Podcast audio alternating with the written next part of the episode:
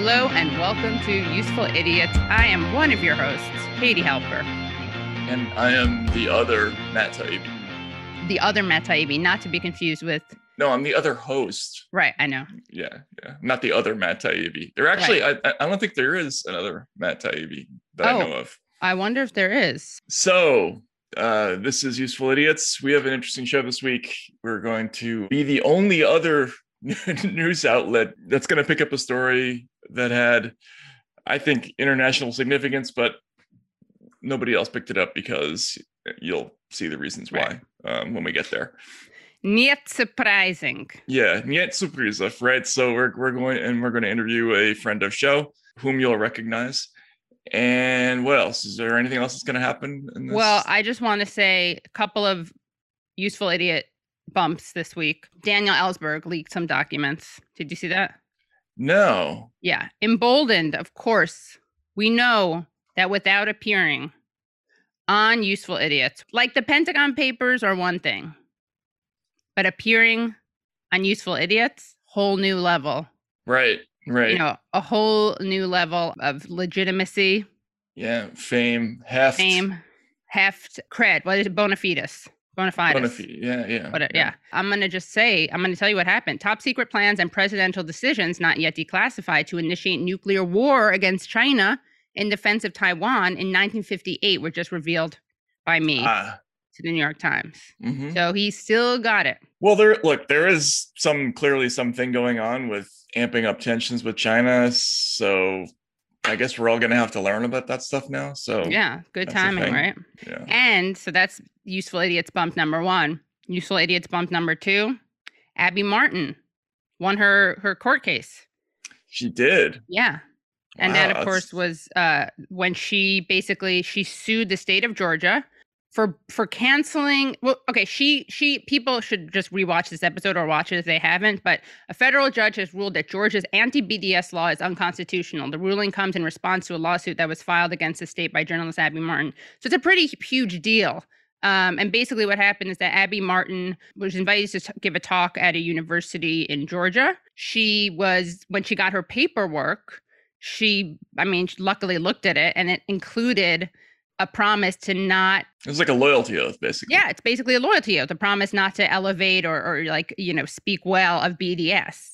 And then she sued because they have it so that in that state you literally have to to sign said loyalty oath to be able to like for for for being paid basically it was just a precondition of Right. getting paid by the by a state entity. I think. yeah right for Yeah. cert for contracts above a certain amount of money on March 21st, District Court Judge Mark Cohen blocked the state's attempt to dismiss the lawsuit. Cohen's 29 page decision asserts that the Georgia law, quote, prohibits inherently expressive conduct protected by the First Amendment, burdens Martin's right to free speech, and is not narrowly tailored to further abs- a substantial state interest. Okay, great. Yeah, Yeah. good job. So Good job. clear- clearly, uh, Good job, useful idiots. yeah, good job, us. You're welcome, world. We, by the way, now we just need Abby to come on and we need to tri- we're going to invite her on again. You know what I'm going to do? What? Declare her loyalty to Israel. And then if she doesn't, well, no. I'm just kidding, obviously. right, right. Yeah. Well, we'll we'll we'll we'll hold out some kind of uh reward that she that will be unattainable unless she swears swears loyalty Yeah. to your favorite country, Israel. Yeah. Actually, So- you know what? She's going to have to declare her loyalty to uh, Palestine. Palestine, yeah, I Yeah. think that'll that'll be less difficult for her. so, okay, well, we should uh, in that case just get straight into Yeah. the news of the week. So it's uh, Democrats suck, Republicans suck. Isn't that weird? Isn't that terrible? For uh, Democrats suck this week, there were a lot of options. Actually, that's kind of a theme of this show. Like, I, I think when we started this feature, we didn't actually mean for it to turn out this way like I think we I think we were expecting to have a lot of fun, like as much fun with the Republican portion of this as the Democrat portion. Right. But it's turned out we frequently have a surfeit of material on the Democratic side, and sometimes we're searching for something on the Republican side. I don't know. Is, am I wrong mean, about that? I think that what happens is that we, as people who are, I mean, I, I would say that I'm very much to the left of of Democrats. I think you're mostly like you're a little bit less ideologically bound than I am.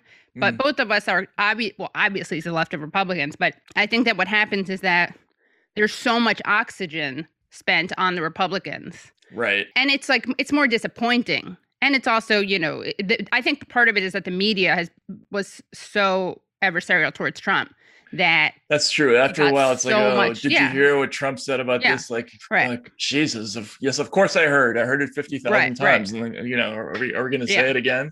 Right. Which Uh, isn't to dismiss all the terrible stuff he did, but a few Right. things. One is that the focus of uh, of it was often mis like on the less terrible things that he did. In fact, sometimes it was just the opposite, you know, advocating for the opposite of what he did no matter what. Like, you know, Syria, Afghanistan. And the other thing is that if we care about those issues, right? If we care about like standing with immigrants, then we need to be focusing on that when the Democrat is in power too. Let's uh, if Yeah. we could look at this this New York Times article, which to to me symbolize. this is so funny. So it's a New York Times headline: Democrats once outraged take a quieter approach to migrant children. This Yeah. is great. So so the the subhead is House Democrats led angry efforts to denounce the Trump administration's treatment of migrant children. With the issue bedeviling President Biden, they are voicing worries privately.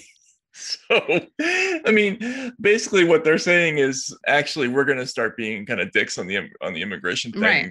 Less, I- they're I- like halves, a halvesy, a semi. Yeah, ha- well, half counts, right? Uh, Yeah. said. Oh, that's No, that's right. the that, audience doesn't know that. Yeah. No, doesn't- well, yeah, which is why make sure you join our paywalled Hmm. Substack because we have a great, uh, we have a great synopsis of a great episode of Curb Your Enthusiasm involving Right. an incest survivor group. where that joke is explained. But the the the thing that's hilarious, I mean, uh, what they're basically saying is uh, in this article, and it's it's a classic sort of trial balloon article where you have a bunch of officials who are whispering to a reporter that they trust that yeah actually yes we said a whole bunch of stuff during the trump years but it turns out like the immigration thing's kind of kind of a problem and we're going to have to be we're going to have to be pretty hardcore about about it occasionally. So our language is going to change and so just sort of brace yourself right?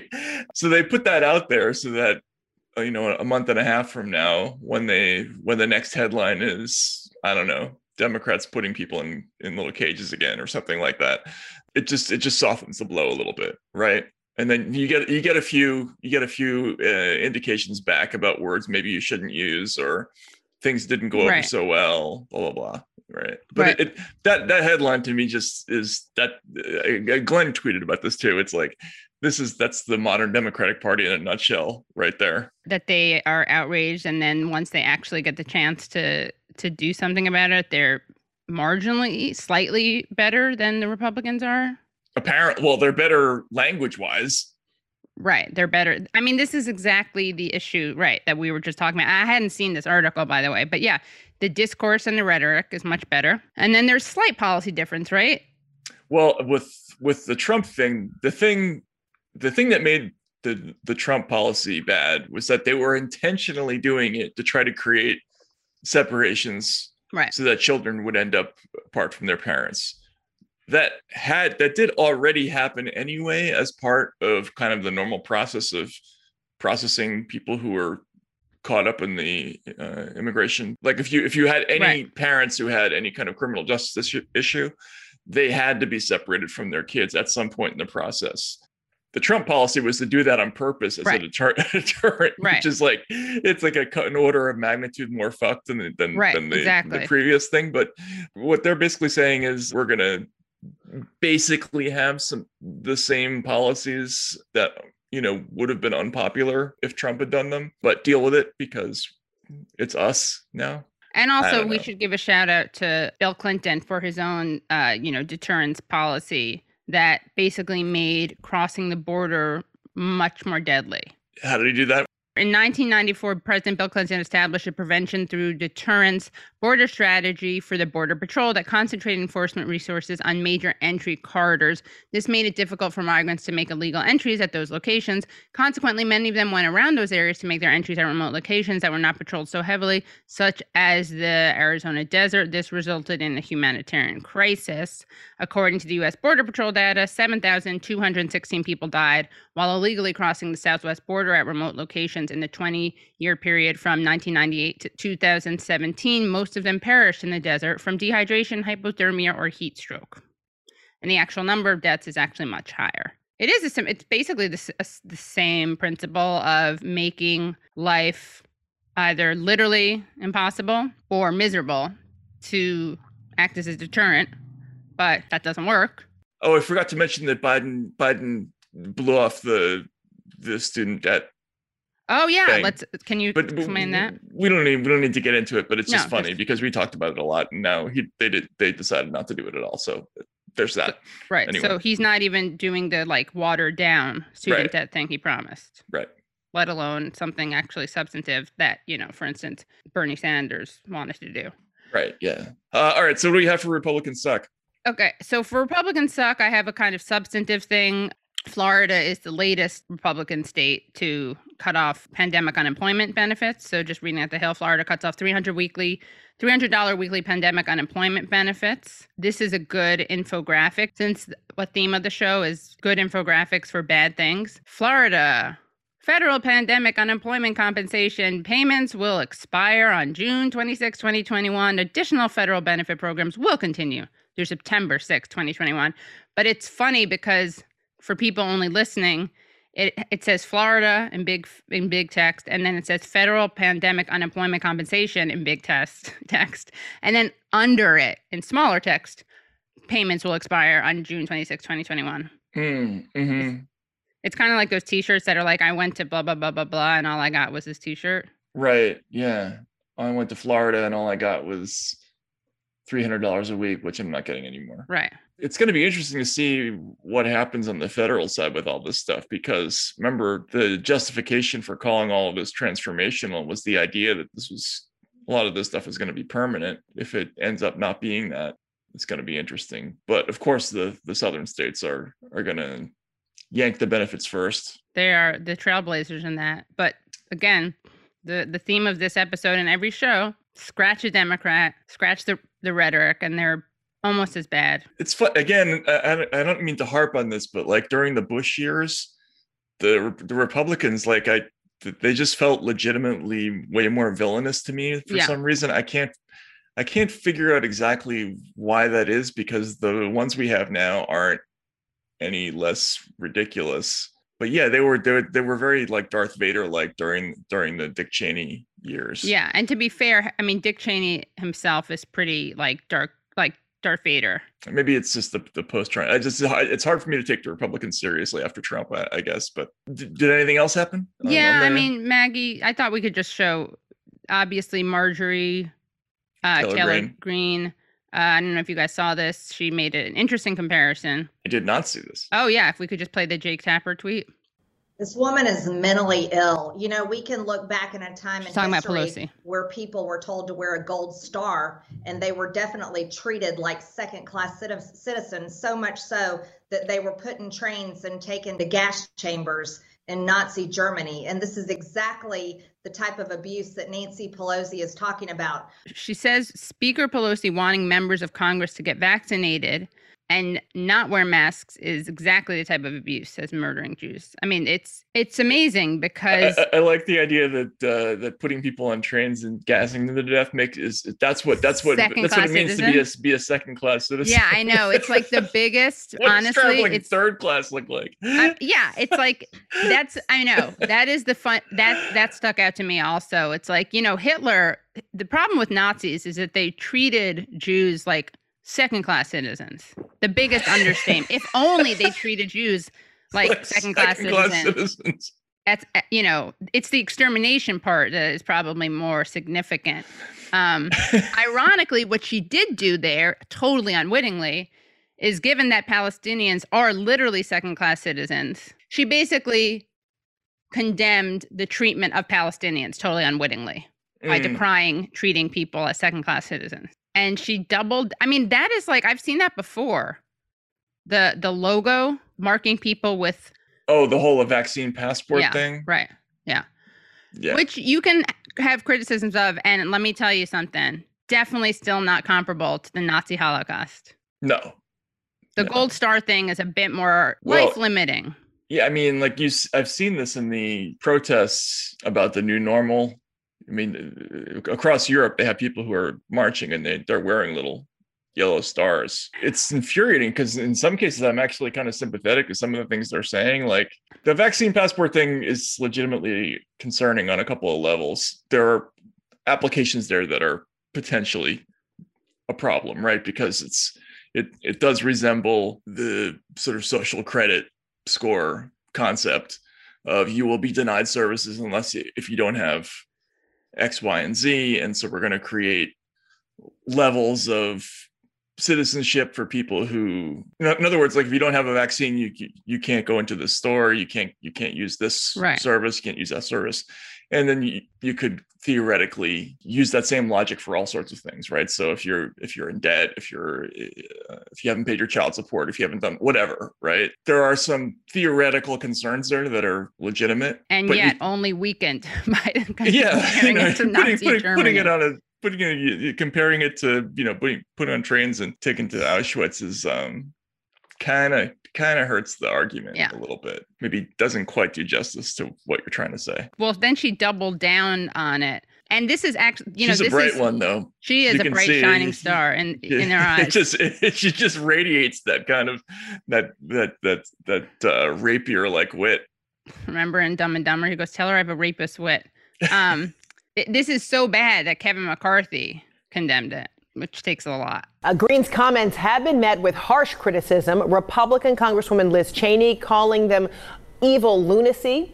And Democratic Congressman Jim McGovern says Greene should resign. But last night, when Greene was asked about the comments, she doubled down.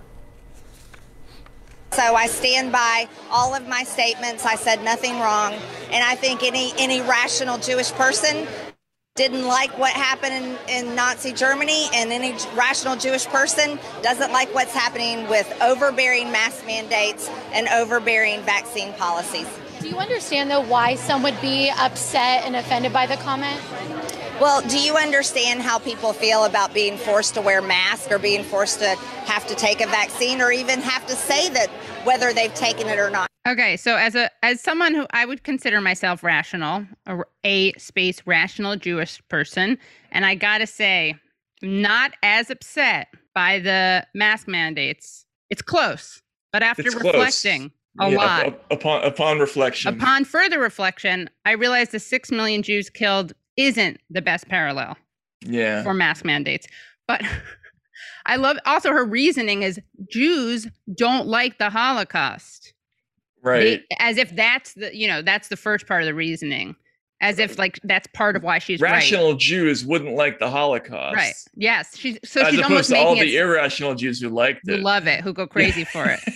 but uh, and again, the second class citizens, it's just great. You know, the Nazi, of course, the, the Warsaw Ghetto uprising was over voting rights. The right. chant of of the partisans was one man, never one get vote. a good seat in a restaurant. Yeah. always put you in the back. Yeah. Yeah. She she's just, it's really funny because the reporter, she's trying to help her out. Right. You know, she's yeah. she's, she's right. saying, okay, I, I, I get that that you're just you're you're doubling down on that.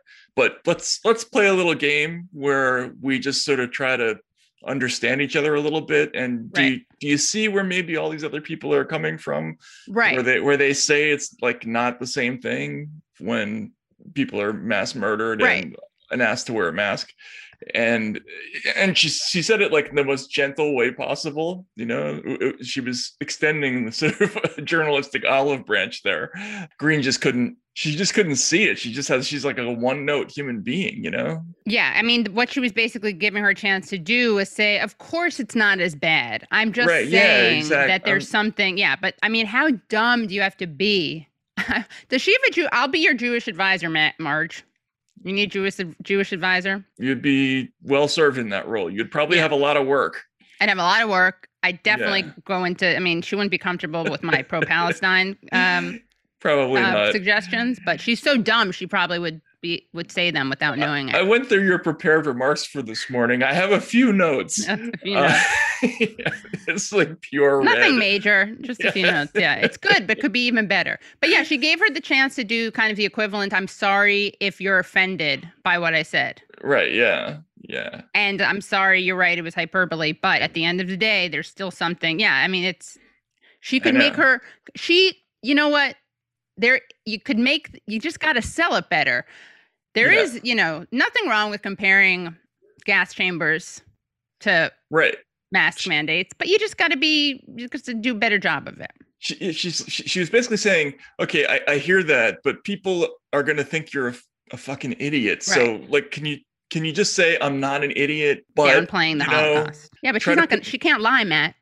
I, I know, and- She's an but her her, resp- her response was, I, "No, I can't say I can't Right. say that." I, you know, was- I love the way we're expecting like reflection and reasonable thought from someone who just like compares the no, Holocaust to. I, no, no, no. I know, but but it is true that most people will walk things back a little bit, especially on this issue. Like Mark Ruffalo, who walked back describing what Israel was doing as genocide. Very disappointing. Marjorie Taylor Greene is just like Mark Ruffalo. they're the same person. Actually, the she was same she was she person. was she was great in whatever that movie was about. Uh, The Hulk? DuPont. Oh, yeah, was great in that one. Dirty Waters, yeah. yeah, yeah. Yeah.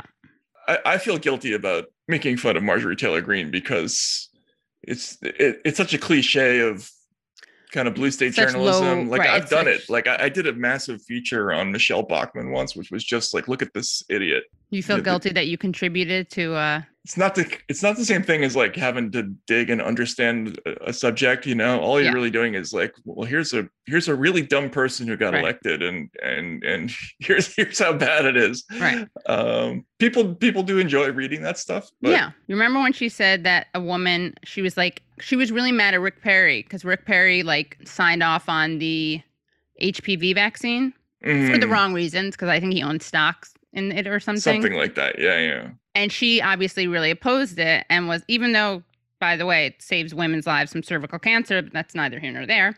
But she really opposed it and was told an anecdote about a woman who took her daughter to get a vaccine, the vaccine, and became retarded thereafter. Rapid onset retardation.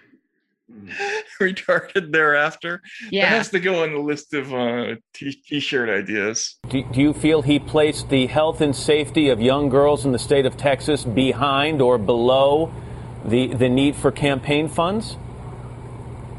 Well, I will tell you that I had a mother last night come up to me here in Tampa, Florida, after the debate.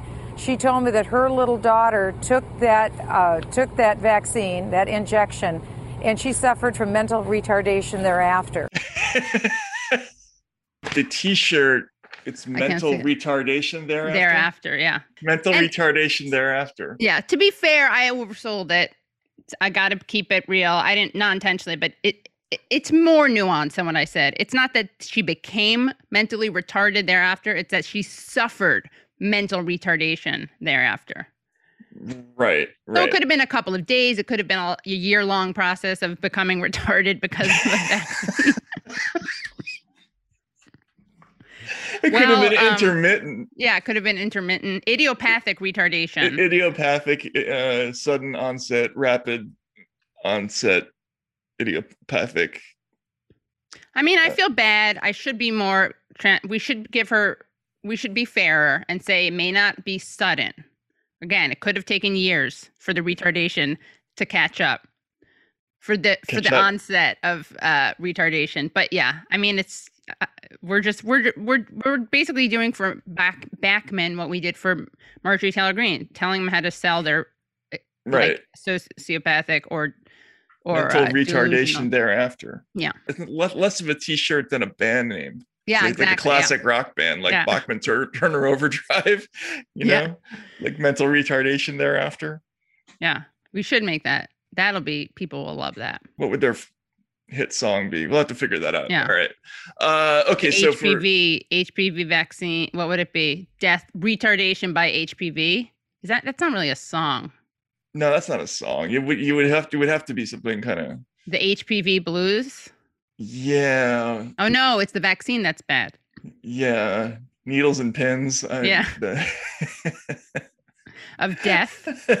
right, needles and pins of death and and retardation. Yeah, Let's let's go to uh isn't, that weird? Yeah. Isn't that weird? That's me, right? Yeah.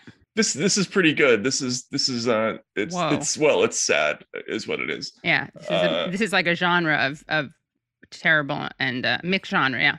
Yeah. So I'm just gonna read from this uh story. I found it in Newsweek, but uh, there's actually video too that was on the web. Uh, missing man found dead inside dinosaur statue. Uh, so at first, it, it feels like the plot of one of those sort of forensic pathology mystery uh, shows like Silent Witness or something like that. Uh, so here's the lead. A 40 year old man was found dead inside the leg of a decorative paper mache dinosaur statue in Spain after being reported missing by his family just a few hours earlier. The man, who has not yet been named, was found dead by a father and son in Santa Coloma de, Grama- uh, de Gramenet, a Barcelona suburb, at around 12 p.m. local time on Saturday, uh, according to local news site El Mural. After being informed by the father that a man appeared to be dead inside the dinosaur statue, three units of the uh, Generalitat, several members of the firefighters' special rescue team were also deployed as they had to saw off multiple parts of the dinosaur in order to extract the body from the decorative statue. Footage uh, posted to Twitter by El Mural showed the extent of the extraction process as the sound of the saw can be heard while firefighters and ambulance are present and an ambulance are present at the scene. I mean, it, it doesn't really show you much except that they're they're, they're kind of hovering over this dinosaur, trying to find ways to get into into it. Uh, the local police department uh, are currently investigating the incident, but told uh, La Vanguardia that there were quote no indications of criminality in relation to his death. And here's the plot twist: because you figure dead man, dead man so found sad. inside dinosaur, it's got to be a murder, right? Depart- the department told ARA that it was believed that a man craw- the man crawled inside the dinosaur statue after he dropped his phone into it before getting stuck when he fell upside down. Police police are awaiting the re- results of the autopsy to, to determine the cause of death and to work out how he was en- able to enter the decorative statue. The dinosaur was the last remaining advertising figure in the area, which was created alongside several other decorative figures to promote a now closed movie theater. So a little bit of a plot twist there. Like Yeah. again, I, I I was almost positive this was going to turn out to be some diabolical murder Right. where you, usually you find a body in I don't know A uh, dumpster. a- yeah, a dumpster, or may, sometimes they'll put it into like when they're laying cement for right. a, a beam of a building. That's like a mafioso move, right? Yeah, exactly. Right. So that you know somebody they're they're demolishing a building and they find a body in there. Right. Oh my god, who, uh, Right. how long has this person been in there? In this case, this guy like lost his phone in a in a stegosaurus and tried to get get out and got stuck. That's really awful. That's I a mean, horrible horrible horrible story. star story. yeah, Which I, yeah. I think that should be this week's terrible. Mine should Yeah, I be weird. guess, I'm we'll- It's sorry. I fine. mean, no, I- it's we're just emphasizing the fine line between both of those. I mean, I mean, the, The the, dinosaur part makes it weird. Makes it weird. Also, I feel like this is a mystery where we're going to find out it actually was a murder. Mm, Like maybe the cops, the cop saying it was an accident was the murderer. they put a phone in there and stuffed the guy after the upside down, Yeah. right? Yeah. To uh, to make it look like you fell in there by accident, because that's naturally what you would think. I know, Right. easy, you know, right. No one would look into it. Right. It just looks like a natural death by by natural death by not natural death, but uh unintentional death by cell phone retrieval attempt in dinosaur leg. Right. They'll they'll overlook the three bullets in the head or Right. whatever it is, you know. Or Right. the or the weird like ritual clear like the marking of the body with Right. six six uh, missing six. liver. Yeah, right, exactly, yeah. yeah. You know what really makes this story terrible? Even more What? terrible? That nobody had sex with the body. Well, obviously. I mean, but really what this makes it terrible is that it was at the dinosaur was an advertisement for a movie theater that's not even open. Right, because that's sign of the times, right? It's now closed. Like he didn't even die in the name of this Of movie advertising theater. this movie theater. Yeah. If he had, they could have named the movie theater after him. Right. The the Juan Doe. The Juan Doe. Yeah. Juan, Juan Doe Memorial. Don't Juan drop your cell phone in a Stegosaurus movie theater. Yeah. yeah. Now you know what that is. That's a living monument and advertisement to not. right. I mean, people do that. They jump into the train tracks to get their phones. There's probably a long list of really stupid ways that people have died chasing their phones that don't involve just driving off the road or into somebody, right? Anyway, weird story. Okay, what, what do we have for? Um, isn't, Isn't that terrible? One isn't that terrible is that there was a hornet or a wasp in my room and I tried to get it out of the door by opening it and it refused to go and I had to spray it. And I don't like killing animals. And then I had to crunch it under my foot, not my barefoot. So anyway, that's a personal isn't that terrible. this is this is promising already. Yeah. Okay, so I love the British, I know this of course is from guess where it's from? the mirror. The mirror, yeah. So what we have is, you know, it's look, we've all been through this. It's happened to all of us before. Who among us has this not happened to? Uh, but new husband forced to apologize to wife after offensive birthday card mix up. Greg Morgan ordered a personalized birthday card for his wife, but the wrong one was delivered. And he quickly clarified that at no point did I want to call my wife M asterisk NGE face. And we now know that that word is minge. Now, you may not want you may want to know, you may ask yourself, what is minge? And I'll tell you what it is. It's it's a vulgar term It's a vulgar term for the hair surrounding the uh I'm just reading no, I don't want to read the ugh, the one the urban dictionary one is just too gross. So I'll just read, you know what? I'll read the, the Cambridge uh definition. Ready for it? Offensive for a woman's genitals or vagina. Minge, Did you hear my playing it? no. You, minge, Wait, wait, wait, wait. Again, please. minge, minge, Now you can what you can Minge. What you can do is you can play it. I think that's the American pronunciation, right? I think there's an uh, Wait, wait, option. but but but let's hear the British version. Yeah, Matt. exactly. minge, You hear that difference? Not really. minge, minge, minge, I hear the difference. Minge versus minge. We have to hear how, how this word would be used in context. As it happens, there was a South Park episode. Oh, okay, let's do it.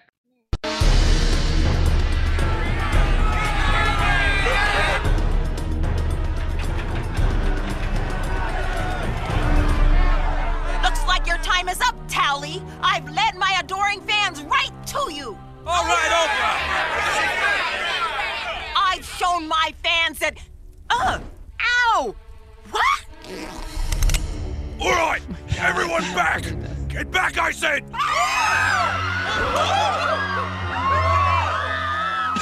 the hell is this? Nobody moves. Nobody gets hurt. Minji, what are you doing? Getting out of here, Gary. One way or another. What is going on? Shut up! Shut up, you miserable old coward! So help me, I'll blow your brains out. I want a chopper. You got that? And a jet waiting at the airport. Minji, have you lost your mind? Come on, Gary. You said you always wanted to see Paris. Not like this, Minji. Not like this. All right, all right, we All get right, it. Gig yeah. is up. That's really funny. I did not know that. Um. All right. So Okay, so so so man says, yeah. What, hap- what happens? so, ju- so the guy has to clarify, of course. A husband was left red faced after a birthday card mix up saw him accidentally call his wife a minge face. Uh, Greg Morgan, 44, admits that he often leaves things to last minute and he had to turn to Brainbox Candy to ensure Angela, also 44, had a card to open on her birthday. He picked the perfect card and added a personalized message. But when it arrived, the post said, it arrived in the post, he was shocked when he saw the card read Happy Birthday Minge Face. I don't know why he opened it. Brainbox Candy has have since apologized for the mix-up and admitted the order must have slipped through the net, but thankfully Angela from Caerphilly Wales was able to see the funny side. Greg said, "I tend to leave things very much the last minute, and rather than a run-of-the-mill card, I thought I'd treat her and get a bit of a bespoke one, design one. When it came and I opened it, I just looked at it and thought, oh my God, I know I like to send funny cards, but I can't send that one to her. I'd get a massive slap. At no point did I want to call my wife minge face. It is not a word I particularly would ever use, if I'm honest, especially around her. And then they have a corny card that he actually meant to send her. Happy birthday to the wife I want to annoy for the rest of my days. I mean, one could say maybe by sending cards right that say minge face. She puts her card up on display. Oh my God, can you imagine her parents who are in their 70s coming around and seeing that? No. Uh, Greg contacted Brainbox, who apologized and sent out the correct card, but unfortunately missed Angela's birthday. Council worker Angela Morgan, who is mom to seven year old Delcy Morgan, said she found the situation hilarious and she knows the mix up wasn't his fault. I got a happy birthday card, not just not the one I was supposed to. He does call me a few things, but he doesn't call me that. When I saw that word on the card, I just burst out laughing because I wasn't expecting to see it. When Greg said this is what turned up, and he was quite serious, I just thought it was so funny and burst out laughing. It was a spectacular mix up. I know a lot of people have ordered cards and they've come with the wrong name and things like that, but this was just really funny. I did think, does anybody really order that card? I guess so. I mean, you know who they should I'm be apologizing skeptical. to? I, I think the guy actually ordered that. well, card. if he didn't order it, you know who they have to be apologizing to? who The person who probably was very disappointed to not get it. To get to to have the Oh, person he the- sent yeah, that to the- the- get this corny generic. Yeah, to the wife I want to annoy for the rest of my days. Yeah. Right. So we have to find out who the person was who sent that the Minge face card. Yeah, and we have to, and I hope Brainbox apologizes to them and, and sends them a yearly card that says that so they can send it to other people. You would think like a Minge face card is something that would have to go up to corporate. Like they'd have to sign off on that, don't you think? I mean, if they did, that would be terrible. Uh, control, you know, stifling of free speech. I don't know. I'm the, the, the guy. The look on that guy's face looks. He, he, it looks like he's not being uh, honest with us. I know. It reminds me again of that house episode that I often, you know, for whatever reason, often comes to mind. Uh, Which one? where the couple has an STI. And he tells him that it's he- a toilet seat thing. Yes. And, And then the husband's like, oh, yeah, that makes sense. And then he's like, okay, your husband cheated on you because that's not possible. And he jumped on that explanation. So why did I bring that up? There's something like, that guy that he he protesteth too much. I think like that that whole yeah, he does. You know why? Because he said, for instance, he kept saying, "Oh, I like to do things last minute, but not that last minute." And I actually thought I was like, "What's wrong with it? Is he is he super Catholic? Like, why is he so guilty about this?" Right. Yeah. You know, and now I know why. Because he did send the Minge face card. right. That sounds like an Agatha Christie book. The I Minge I face thi- card. Yeah. He he. This is like a thing he planned with his buddies. hmm I'm gonna send it, pretend it's an accident, get in the news, Right. and have my wife holding up a card that says Minge face. Yeah. Right. Um, like internationally. Right. Also, yeah, I mean, I don't know if the mirror had. To, luckily, we needed an internet terrible, but I don't know if the mirror had to do this story. They They, didn't have to. they the took the story. bait. They so took the did bait. we. The Yeah, minge so- bait. Yeah. Look, I learned something new today because I did not know about that word. And what people don't know, and they'll find out in this paywall section, is I thought there's another word. And you should make sure you watch that. hmm Yeah, yeah, that that was even funnier. Although I fell for it too, so you know, it's all it's all good. Yeah. It's And all it good, turned- man. It's all good, man. So okay, all those things were terrible, weird, and sucking. So, guys, we have an amazing guest for today, okay? And here's something funny. During this taping, I get a text from our guest, okay? As people may not know, or people may know, we uh, tape this over Zoom. Thank you, Zoom. You can uh, sponsor us now. Aaron writes to me Zoom is blocked in Syria because of the sanctions. Because of the, Blue, Zoom is blocked in Syria because of the US sanctions. So we got to do another platform. So we will. And uh, welcoming back to the show, the man who people think got us canceled, uh, although he didn't. Though we did play play that up as the reason. Now people know because we did come clean. It was all because we wanted Bashar al-Assad to be our third host. And in fact, Aaron is in Syria trying to tie up loose ends, red tape. There's a bunch of red tape, but we think he's going to come back with uh, with Assad's Han- John Hancock, another great band name, Assad's, Assad's John, John, Hancock. Hancock. Let's Yeah.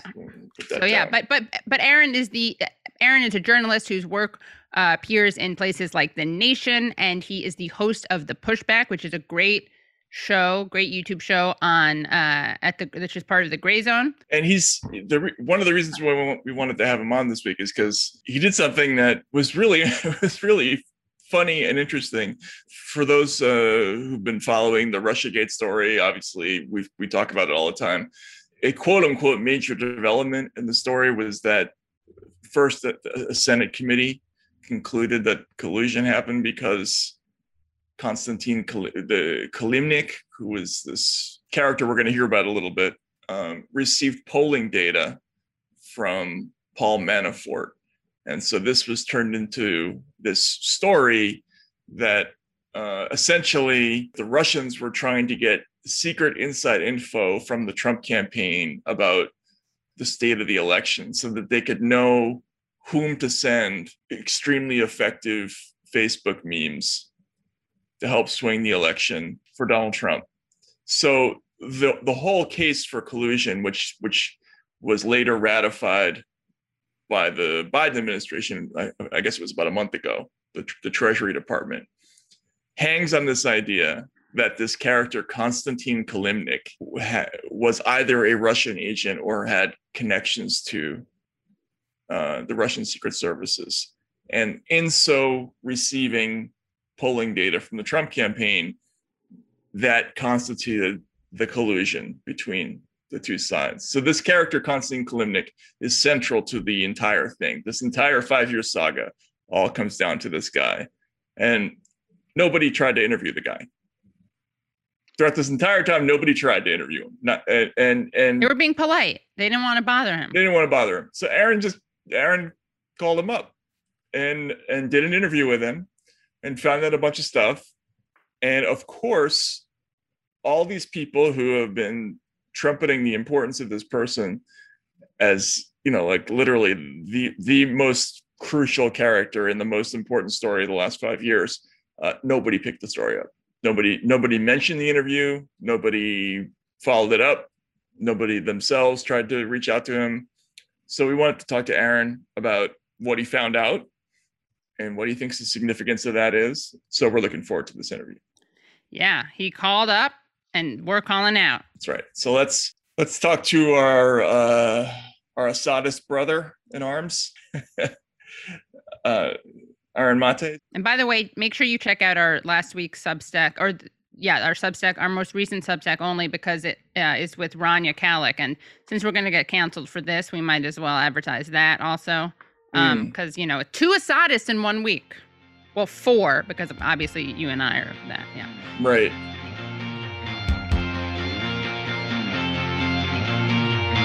Welcome, Aaron Maté, back to the show. The man who, according to mythology, got us According to unconfirmed reports. unconfirmed. by reports. people familiar with the matter. Yes, uh, got us canceled by Rolling Stone, but for real, that's not true. Um, and you are joined, but I mean, we're really making it hard to prove this because you're literally joining us from where are you? Katie, I thought you guys weren't supposed to talk about my real mission here, which is to negotiate a co-host position for Bashar al-Assad in Right. Damascus, where I am right now. I, But I literally am. That's I where I, know. am in Damascus. Yeah, it's fun. Yeah. It's really funny because our last uh, Substack only paid section was with Rania Khalek, who literally, as we were recording like a, a month ago, I joking, I said to Matt, "Guess who's coming into our show?" You know, it was like while we were denying being a sadist. Guess who's coming? Guess who's coming to my house in five minutes? Rania Khalek, and he and he said Rania Khalek, and sure enough, this is kind of like this, is, this, is- this is more impressive, I would say. yeah, you're there. You're actually there. Yeah, Yeah. he's actually in Syria. Yeah. So, but are, are- are you committing mission- war crimes at the at the moment though? I mean, like like that would that would give us even more cred if you could, you know. Well, according to some people, really useful idiots, the show is a war crime. You know, Uh, the way some people talk about it sometimes on Twitter when you guys host Max Blumenthal or something or Rania. Don't be don't be bashful. yeah, don't, be don't, be bashful modest. there. Yeah. You also. Could you talk about your decision to call up Konstantin Kilimnik and how that came about?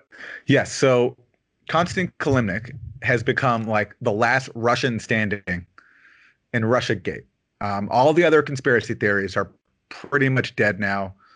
No one really, bel at least no one, not as many people at least believe in the P tape. I'm sure there are some diehard Rachel Maddow watchers who still believe in the P tape, but the P tape is pretty much off the table now. Most people recognize that Christopher Steele, the Steele dossier, was a joke, um, and all the other various conspiracy theories we heard. But Konstantin Kilimnik is still in the game. They are still trying to keep him alive. And who he is is he's a longtime business business associate of Paul Manafort. Worked with him in Ukraine.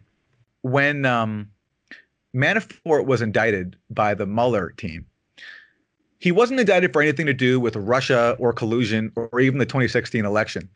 But the Mueller team indicted him for like in this like esoteric tax and lobbying case under laws that haven't really been used very much in, in US history. And they wrote these like sweeping long indictments that got uh, you know and and senate and, and memos and uh, court filings that like suggested kind of there was something there to collusion. But ultimately, both judges in his case stated the obvious that his case has nothing to do with Russia or collusion. It was about his lobbying work and consulting work in Ukraine and hiding his ta- his income from that on his tax form. But because Russia was such a big thing, the media kind of overlooked the like missing Russia and, and just like there was constant coverage of Manafort. And it was made to be this big thing, and there's speculation he's going to flip on Trump. That was the smoking. That was going to deliver the smoking collusion. I mean, this all actually happened. It's hard to remember now, but this was like every development like this was like would like dominate the news cycle for a day or two. So Konstantin Kilimnik comes in. He is one of the few people in the Trump orbit who actually has a Russian passport. And so I think that's why he's now still being targeted. And he came in when uh, in 2018, all of a sudden he was indicted by Mueller in a witness tampering case that had to do with Manafort's lobbying and tax case. And basically, Kilimnik sent some text messages to some people being like, hey, uh, Paul wants to talk to you and stuff like that. There's like 13 messages that Mueller has produced. They're really, I mean, as I read them, you can read them for yourself. They're, I don't think they're a very big deal. But, anyway, Mueller used this to indict Kilimnik for witness tampering. And Mueller also filed court filings that said that Kilimnik is assessed by the FBI to have Russian intelligence ties. And so when he said that, the media went crazy because this was finally some kind of like connection to Russia and collusion. Someone who has ties to Russian intelligence. Now, Mueller never defined what ties means. So does right. ties mean he he talked to someone? Uh, does ties means he knows someone? Uh, you know, like Katie and I text a lot, so we have ties. So is it possible Kilimnik? I don't know they are, but like I, am not even going to assume that he even texted or communicated with anyone because we have no idea what these ties actually are. Mueller never defined it, and I think he never defined it for a real reason.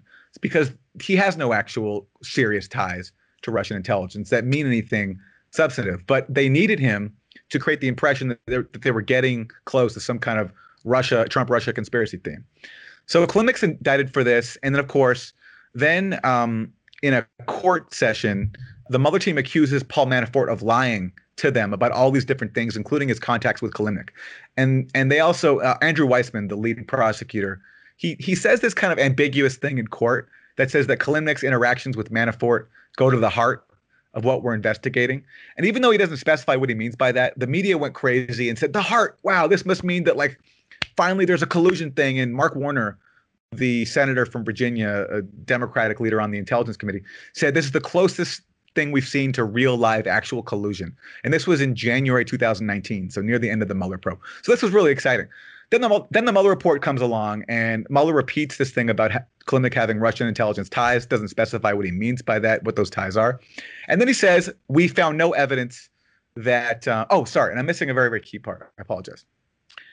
Okay, and Weissmann also says when he said when he accuses Manafort of lying about his interactions with Kilimnik that Manafort gave polling data to Kilimnik, and that Manafort lied to the special counsel about that. So when Andrew Weissmann talked about the heart of his case, that's what he's saying. I'm sorry I left that part out. It's been a long day. But so basically, the the innuendo that this fueled was that Manafort was giving Kilimnik, a guy with Russian intelligence ties, secret Trump polling data, and the even though Weissmann never alleged it, the uh, interpretation by the media was that this was being given to Kilimnik to give to Russia so that they could like use this polling data to target their sophisticated Russian interference campaign yeah, that, at vulnerable that, American voters and brainwash them into voting for Trump. That's how Asha Rangappa put it all together. Basically, yeah. she, she, yeah. she, she, the, the former FBI analyst who is now a media person. Who, basically, the idea was they need this polling data so that they can more strategically deploy Russian anti-masturbation memes or whatever it was on, on Facebook. Yeah. But mm-hmm. anyway, go ahead, go go ahead. So reach but, out, we'll beat it together. So so what ends up happening though is that the the Senate ends up producing this report that says that Kilimnik is an intelligence agent, and then that becomes the smoking gun of collusion right? Yes, yes, so, yes. So, so before that, though, was the Mueller report, which says actually we found no evidence of any connection between this polling data and Russian interference. So basically, they're saying that all the innuendo that we just fueled a couple months ago with Andrew Weissmann's statements in court, yeah, sorry, we find no evidence for that whatsoever. Then Kilimnik kind of goes away. We don't hear anything about it until August of 2020, when all of a sudden the Senate Intelligence Committee, headed by Mark Warner, who, by the way, when he made that comment about this is the closest thing we've seen to collusion, he speculated that this polling data was used specifically to convince them not to vote for Hillary Clinton. Which, by the way, if you look at the actual social media ads and how many there were, there were barely any. Most of them were during the primary in 2015, and they weren't even about the election. And whatever they were about, they were dumb juvenile memes. And the idea that they could influence one single person into not voting for Hillary Clinton and Trump is just it's also insane. why can't it's the so Russians stupid. just go hire a polling firm themselves and spend a gazillion dollars? Well, anyway, go. Yeah. Yeah. Well, that's the irony. And uh, by the way, we Mueller never showed us the polling data that was sent, even though they have all their emails. They have Manafort's emails. They have Kilimnik's emails. They never show us that. That's because, according to Klimnik and Rick Gates, you know, Rick Gates was the Mueller team's key witness here, actually, on this. He says that the polling data was basically taken like from Real Clear Politics, like Trump 43, Clinton 44. And that's what that's what it was. But yet the media spin was like, this is secret innu- this is the secret internal proprietary polling data, details, blah, blah, blah. Sensitive And anyway, polling so data. Sensitive. That was the sensitive, word. sensitive polling data. Yes, yes, yes. So this the Mark Warner Senate Intelligence Committee report in August 2020 declares all of a sudden, and this is the kind of only new thing that it that it has. It declares that even though Robert Mueller, who investigated Kilimnik, had all the powers in the world, far more powers than the Senate Intelligence Committee, as the rep- Senate report even acknowledges. The Senate report declares that Kilimnik is a Russian intelligence officer. And yes, everybody took that to be finally, finally, we have the smoking gun. We've connected Russia to the Trump campaign. Even though the report has no evidence whatsoever beyond what Mueller found, and anything that might be different is completely redacted. So we have no idea to judge it in- independently for ourselves. But this was an example of the like just complete absence of journalism standards throughout RussiaGate, where a declaration is made that serves this kooky, insane narrative of a conspiracy. But despite the absent evidence, and despite the countervailing evidence, including that Kilimnik was actually in deep contact with the State Department, was a, a valuable source Okay, for the U.S. embassy in Ukraine. Despite all this, everyone just says, "Oh my God, he's a Russian spy! Collusion! Boom!" So, so I want to get into that part of it because that part of it I, I, I found fascinating. Because if you remember, so John Solomon made a big deal about that, right? Remember the infamous John Solomon, uh, who who wrote for the I guess the Hill, and he did a, an expose saying basically that that Konstantin Kilimnik was a State Department source. Yeah. And, and and everybody went crazy talking about how John Solomon is the most irresponsible reporter in the history of reporters. We can't trust this. But the funny thing is, if you actually go back and look, preceding the uh, the John Solomon report is an almost identical story in the New York Times by Ken Vogel Yep. and Andrew Kramer saying Russian spy or hustling political operative, the enigmatic figure at the heart of Mueller's inquiry. And it says ex- exactly the same thing, basically that he was a regular visitor to um, to the, the embassy, that he was a source for the State Department. It, w- it was just such a strange thing because they they suddenly had to reverse course and present this guy as a Russian intelligence figure, even though there was abundant evidence that he was more of a source to us. He, he worked for the International Republican Institute. He was known to all the expats in Moscow, et cetera, et cetera, et cetera. No, but it's really it's really important what you're saying because he worked for all this spe- speculation. He worked for the Russian government. He spent ten years working for the IRI, Right. the International Repu- Republican Institute, which is funded by the U.S. government. So the only documented government ties that he has actually are to the U.S. government, where he worked for ten years for this organization, where he was very trusted and very loved. Apparently, he was promoted to a, to a senior position uh, for a you know like a a co- congressionally funded organization, and then working for Manafort. Yeah, the Senate intelligence report acknowledges that he was a valuable resource for the U.S. Embassy in Kiev and had multiple meetings. He even translated during meetings with Victoria Nuland, who was basically leading the U.S. policy in Ukraine, trying to overthrow its government. And there's even a great uh, hacked phone call of her where she's picking the next president. Of- She, this is the one where she was saying we can't have, uh, or Yats is our guy for for um uh, yeah, to, yeah, to be the, the guy. Yeah, yeah, yeah, yeah. So uh, what's interesting about that, the EU. right? Yeah, is that let's even let's even assume, just for the sake of argument, that Kilimnik is is FSB or GRU. Then that would raise a host of questions for the IRI, the State Department, Victoria Nuland, you know, all these other people who've been letting this guy walk in and out of their their offices for 10 years.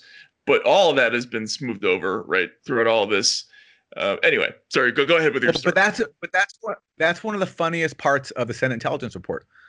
When they talk about Kilimnik's proximity to the Trump campaign, where really he wasn't involved in the campaign at all. He worked for Manafort, and Manafort was giving him polling data because he wanted to uh, show to people in Ukraine that he was valuable and he was hoping to get money paid back to him, something that Mueller totally downplayed. When they talk about Kilimnik's proximity to the Trump campaign, they call it a grave counterintelligence threat to the United States. That's a direct quote.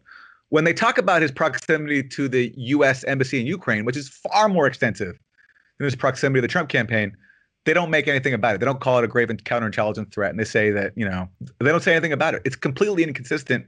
But that's because the whole thing doesn't make sense. They have no actual evidence that he is a Russian intelligence officer. They don't show us any. And again, it's just like there's just so many things where this doesn't make sense and where there are holes. So for some reason, the Mueller report, which has all the investigative powers in the world, does not call him a Russian intelligence officer. The farthest they'll go is they'll say that he has Russian intelligence ties, which they don't even define.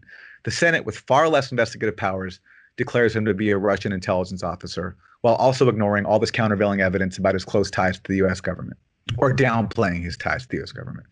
And then you look at what Mueller puts forward to try to prove that Kilimnik has Russian intelligence ties, because Mueller did try to show something. He didn't define what those what ties means, but to justify that vague term, he put forth some evidence, and it's a joke. They say that Kilimnik trained at a Soviet military academy as a linguist, where he learned English and Swedish. But you know, a lot of Russian people went to you know, you know were in the Soviet army, and in Kilimnik's case, he didn't even serve in the army. He just trained as a linguist. The second piece of evidence that they put forward, and this is something new I have in my story, is they claim that Kilimnik traveled to the US on a Russian diplomatic passport.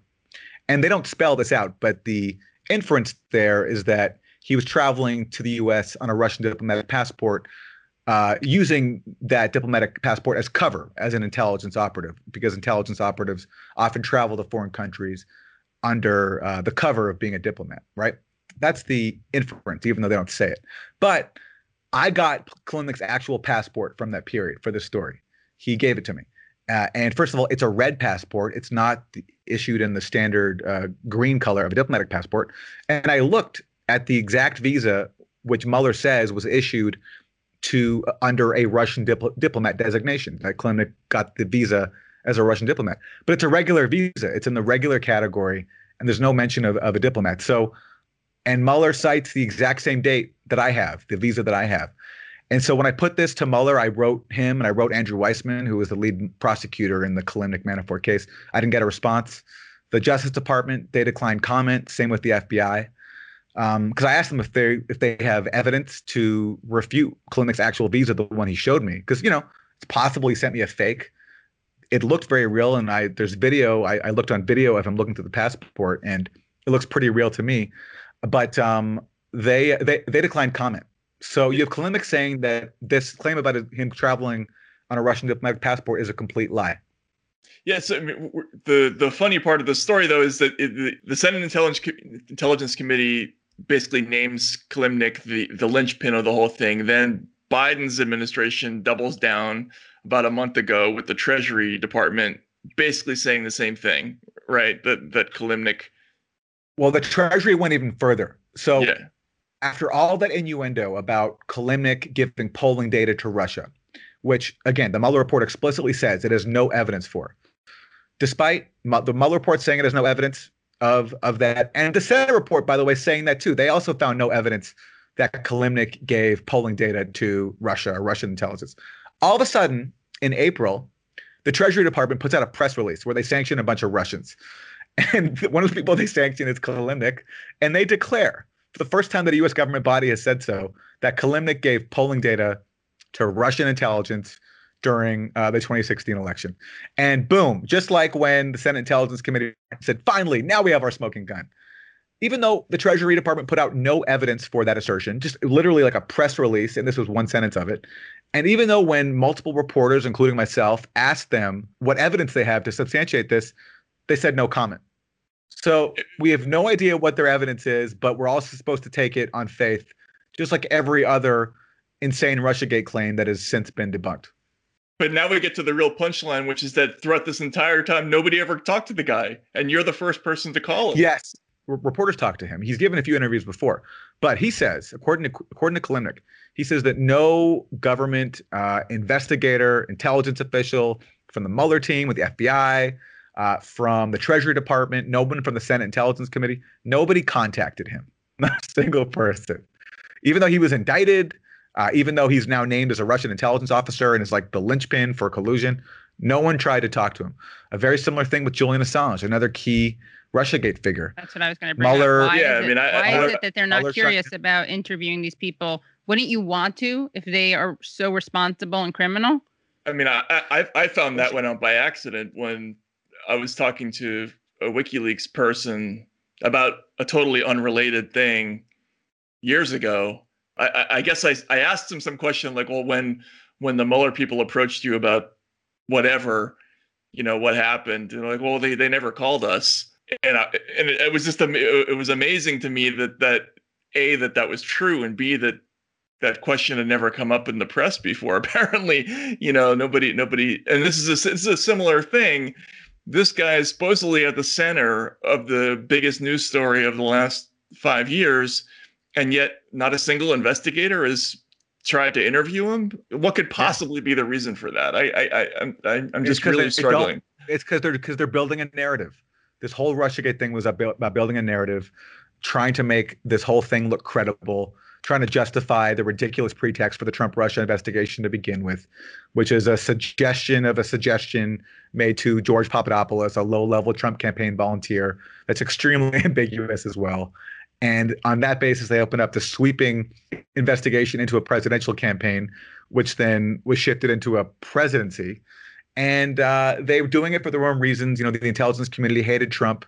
They hated that he was so such a buffoon. They hated that he was criticizing them. They hated that he was sometimes deviating from their national security state consensus, Well, and was- including including on Syria, by the way. including Uh, on Syria, uh, definitely on Syria, and, and and especially on Russia, on Russia too, which is very connected to Syria because Russia is heavily involved here. And so they tried to undermine him, and they used this investigation to do that. They also used it to sabotage diplomacy with Russia. So everybody inside the Senate, inside the intelligence community, who shares though that worldview, which certainly all these people do, especially Mark Warner and Adam Schiff, the respective intelligence chiefs for the Senate and House uh, intelligence committees on the Democratic side, they all took part in it, and they all did what they could to try to grant it some legitimacy. So that's what I think. What the Senate report was, the Senate Intelligence Committee for a long time now has been basically a rubber stamp on the uh, on the CIA and the FBI. They don't really conduct meaningful oversight.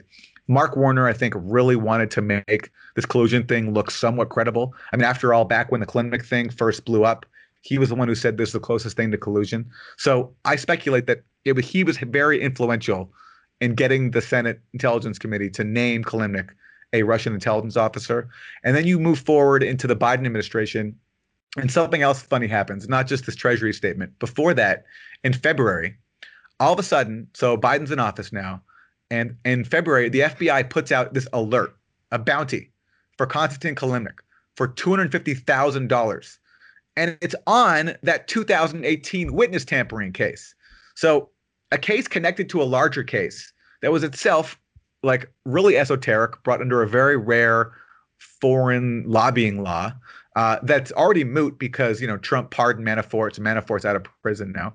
All of a sudden, the FBI puts out a quarter of a million dollar bounty for witness tampering in that case. And again, if you look at the actual charge sheet, if you go back what they accuse Kilimnik of, it's basically for, sending 13 text messages to people who Mueller describes as potential witnesses. So they weren't even witnesses yet for Mueller, but Mueller calls them potential witnesses, And what she thinks that they misrepresented the nature of their lobbying work. That they had said it was also in the U.S. and he was trying to say it was it was just in in the Ukraine. Whatever, it doesn't matter. The point is, you're going to put out like even if Kilimnik is guilty of that, which I don't think he is, but let's say he is, you're to put out a quarter of a million dollar uh, bounty for that, which is more than double than most of the people on the FBI's 10 most wanted fugitives list, list including six alleged murderers.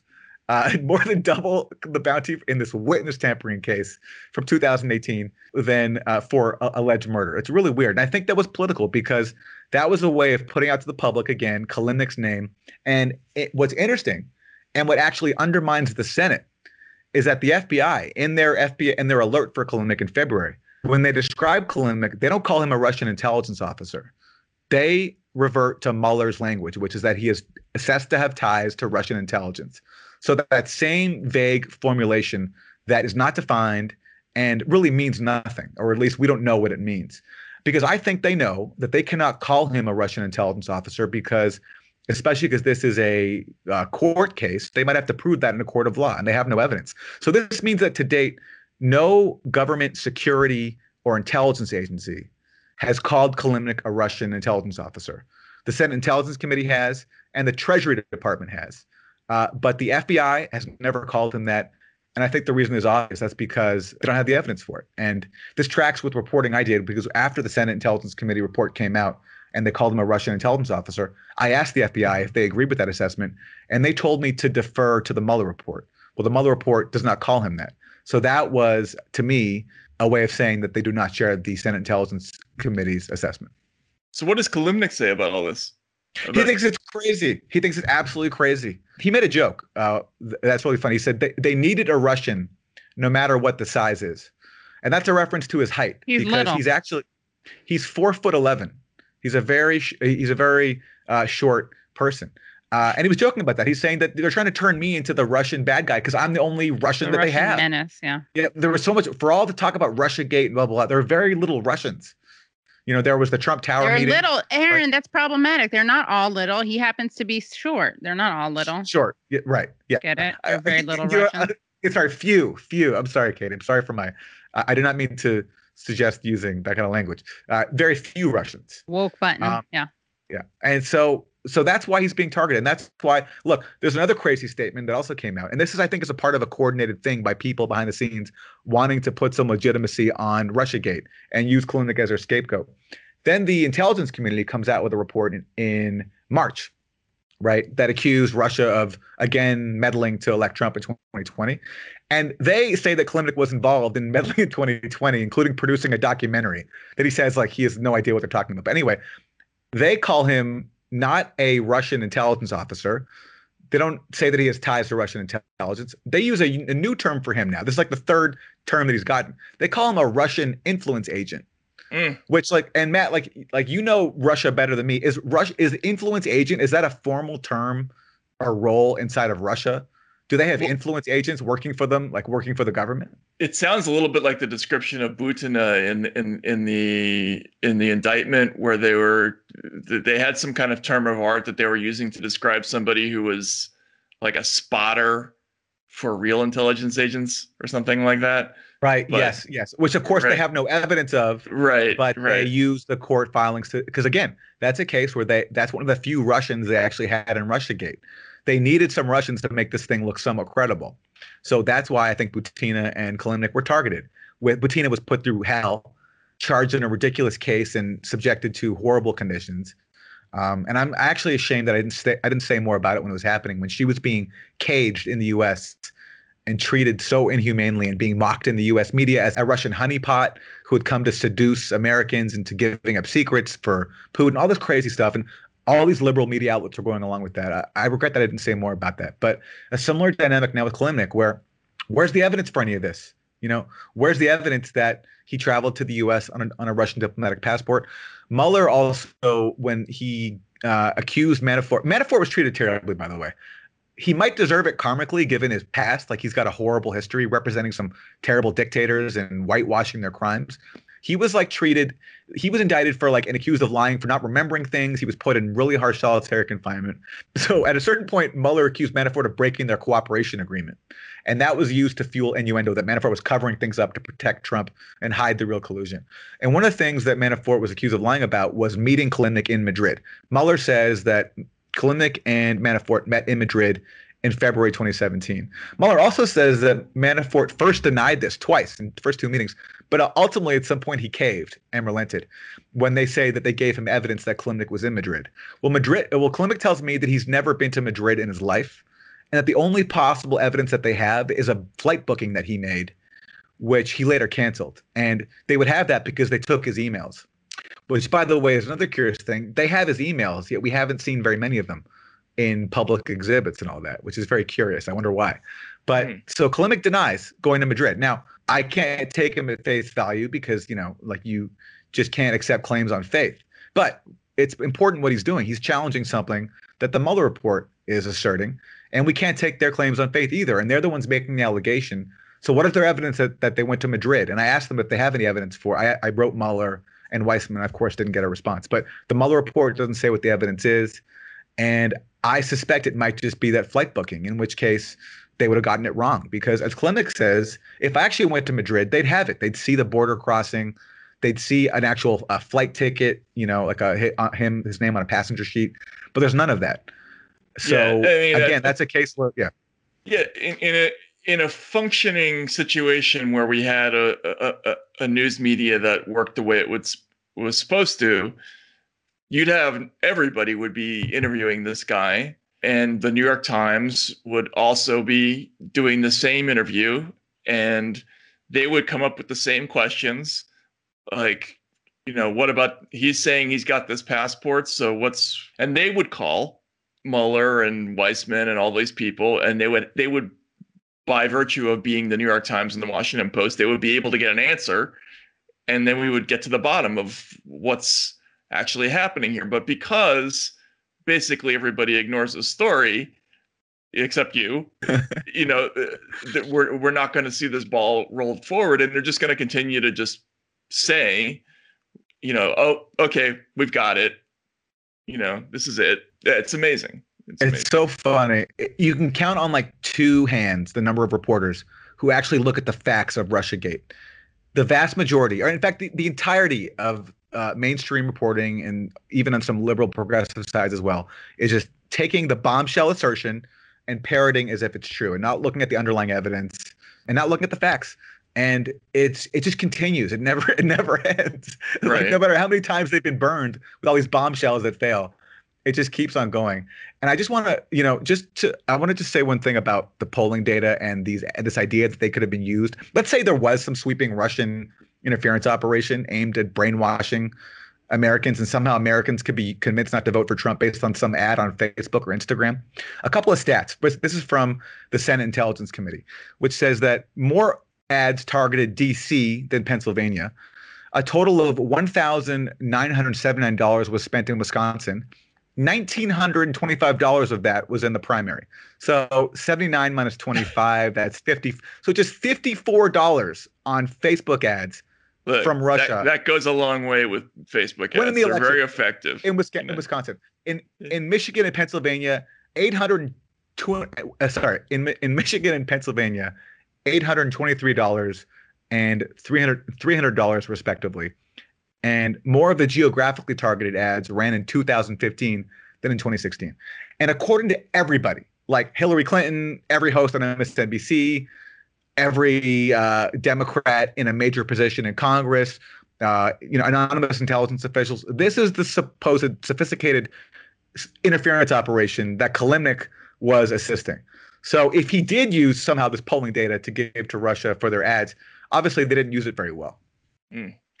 Amazing. Well, uh, well done in uh, Yeah. in, in reaching uh, the guy. I think that was a it, it was it was a real way of showing up uh, the RussiaGate press. Uh, you know, ec- excellent interview, and um, you know, I hope I hope somebody picks it up and does something with it. And good luck in Syria too. You Yeah. know, uh, and w- w- looking forward to seeing when the work you come back with there. Thank you guys. It's, I really appreciate your support as always, and it's always great to be on. So thank you.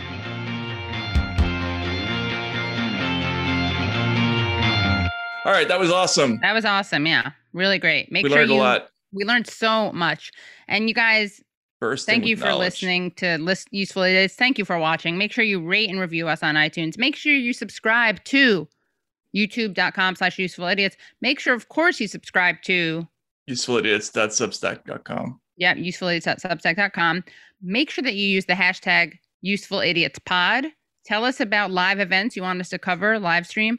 You're definitely going to want to become supporters of uh, the Substack because paying supporters get so much. What do they get? From this week alone, you're going to get Aaron Maté talking about something very controversial. You're also going to get Some I'm just fourth wall shit. Some really good fourth wall shit, Larry David shit, uh, Burger King shit, Joe Biden stuff, some maybe some Michele Bachmann stuff about retardation and um, the HPV vaccine. Michelle Bachman Turner Overdrive. yeah, Michelle Bachman Turner Overdrive. I like that.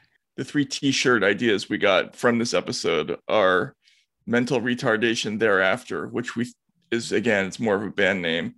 Assad's John Hancock. That could be more of a band too. And smell the backpack.